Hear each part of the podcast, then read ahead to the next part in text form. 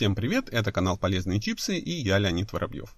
На сайте iChip.ru мы часто публикуем обзоры новых моделей роботов-пылесосов разных ценовых категорий, разных классов. И не только публикуем, но и следим за комментариями. Нам интересно очень, что вы думаете непосредственно об этих устройствах. И вот что я заметил. Скажем, выпустили мы тест э, нового недорогого робота-пылесоса, где нам все понравилось, и, собственно, мы так и написали, что все в нем хорошо, более-менее прилично убирается – стоит недорого. И тут же читаем комментарии, что на самом деле этот тест проплачен, что реальные владельцы жалуются, робот оставляет куски комнат неубранными, а, долго ездит и бестолково по помещению. Ну, в общем, куча какой-то критики.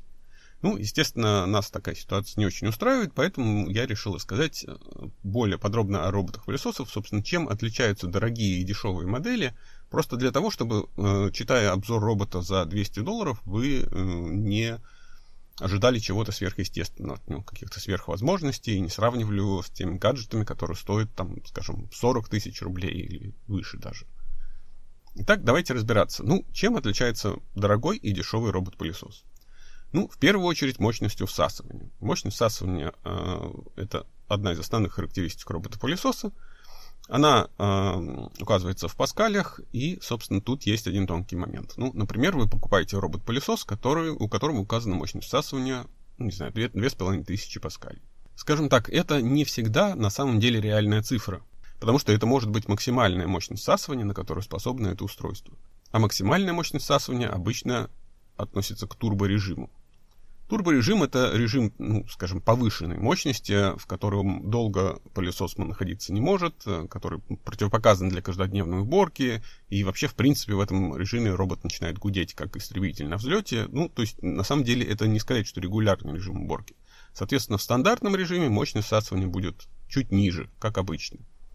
У дорогих роботов э, мощность всасывания заведомо высока, и, собственно, в обычном режиме вы, допустим, получите те же 2500 паскалей, э, но уже как бы это, это именно реальная цифра, то есть она честная, и он действительно с э, этой мощностью будет убираться в вашей квартире.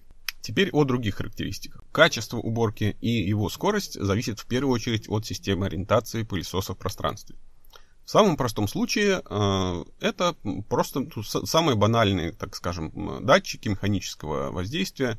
То есть пылесос, ну, самый дешевый пылесос, он просто ездит по комнате, ну, вот по моему опыту вообще в хаотичном порядке, я не знаю, может быть, он как-то все-таки пытается э, сопоставить свои траектории.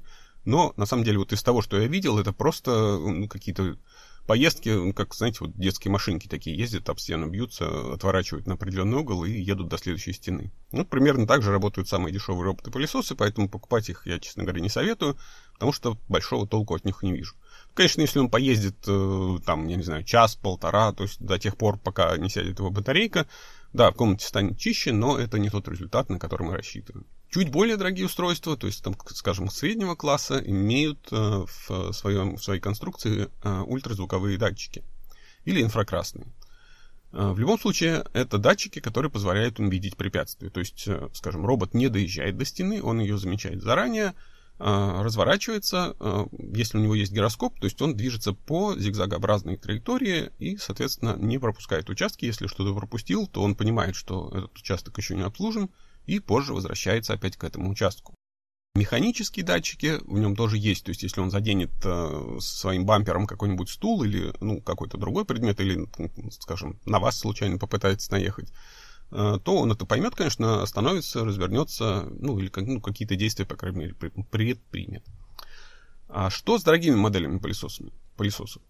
Если у вас большая квартира, а, то вот так вот ездить как бы от препятствия к препятствию на самом деле не очень эффективно. Да, он все равно уберет в итоге квартиру, э, ну, достаточно качественно, но на это уйдет очень много времени. Гораздо проще, если у вас, скажем, есть, ну, точнее, у робота-пылесоса есть карта этого помещения. То есть он понимает, где какие комнаты, э, какие на них э, в этих комнатах могут возникнуть препятствия, где они именно расположены, где находится он сам, собственно, в этот момент.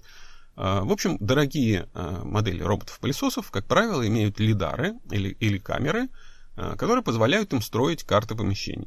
Ну, мало того, что эти лидары позволяют им строить карты помещений, они позволяют еще и вам управлять роботом со смартфона и ставить, скажем, какие-то запретные зоны, например, если, скажем, в детской комнате есть уголок, где постоянно разбросаны игрушки, вы боитесь, что робот одну из них засосет, э, вы можете поставить э, так называемую виртуальную стену, и робот просто не будет ездить туда выбираться, и все.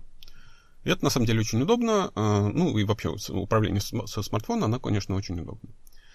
По факту, дорогие пылесосы действительно убираются быстрее, потому что они точно видят карту, точно знают, куда им нужно поехать, и точно лучше ориентируются в пространстве. Естественно, у них есть те же самые э, датчики механические, есть датчики, которые защищают их от падений, скажем, э, это тоже инфракрасные датчики, которые проверяют наличие твердой поверхности под роботом. То есть, если робот начинает выезжать, э, скажем, со ступеньки э, и в дальнейшее движение приведет к падению, э, эти датчики э, этот момент засекают и дают ему команду развернуться и туда уже не ехать. Для больших помещений я советую брать именно роботы, э, именно модели роботов э, с лидаром и с возможностью построения карт помещений. Ну и, наконец, чем еще могут отличаться э, роботы-пылесосы, это, конечно, наличие влажной уборки. Влажная уборка, то есть это не сказать, что это полотер, хотя есть как бы специализированные роботы, которые выполняют именно такую функцию. Обычные роботы-пылесосы просто фактически имеют небольшой резервуар с водой, порядка полулитра, и влажную салфетку, которой они протирают э, пыль, э, ну, не пыль, а поверхность пола э, после того, как, собственно, убрали с него мусор. Ну, в качестве ежедневной уборки, поддерживающей, так скажем, это, конечно, здорово, но не надейтесь, что если вы раз в неделю будете запускать э, такого робота, э, он ототрет вам там, я не знаю, какие-то пятна с кухонной плитки или какие-то другие сложные загрязнения. Это просто вот, ну, все равно, что вы провели мокрой салфеткой без особого нажатия э, по поверхности пола. Итак, давайте еще раз, чем дешевые роботы-пылесосы отличаются от дорогих? Просто не хочется, чтобы вы их сравнивали и, э, скажем, предъявляли претензии к дешевым, потому что они плохо убираются. Ну, давайте поймем еще раз. Во-первых, мощность всасывания. У дешевых моделей она, как правило, ниже, у дорогих моделей она выше. От этого напрямую зависит э, качество уборки. Во-вторых, система позиционирования либо она э, устроена на инфракрасных датчиках, то есть робот видит препятствие и пытается от него отвернуть. Таким образом, самые дешевые модели, э, я даже не хочу о них говорить, то есть это роботы, ну, скажем, дешевле 5000, они ездят хаотично по комнате и э, убираются как попало, как бы мы о них говорить не будем, скажем, модели до 12-13 тысяч это то, что как раз вот имеет инфракрасные датчики и убирается по зигзагу. Если у вас квартира порядка, там, ну, скажем, там, не знаю, однушка, двушка до 50 квадратных метров, э, вполне можно позволить себе такой робот, э, просто потому что дорогой вам не нужен. У вас, у вас э, не, такая огром, не такое огромное помещение, собственно, нет необходимости строить карту, вам будет вполне достаточно такого робота, который ориентируется по препятствиям. Если же у вас большая квартира, э, более дорогой класс роботов, который оснащен лидаром и строит карты, собственно, помещение, убирается максимально эффективно э, и позволяет управлять им со смартфона. Ну и, собственно, наличие влажной уборки, кому это нужно, кому-то нет, кому-то нет, но от этого тоже может зависеть цена. Так что теперь, когда вы будете выбирать робот-пылесос, э, обратите внимание на вот эти вот функции, и тогда вы точно поймете, за что вы, собственно, платите деньги. Еще больше интересного на нашем сайте iChip.ru, там новые материалы, там постоянно новые тесты, заходите, в том числе и про роботов-пылесосов, там можно почитать много интересного. Заходите, не стесняйтесь, мы вам всегда рады. А на сегодня это все. Всем пока, спасибо за внимание.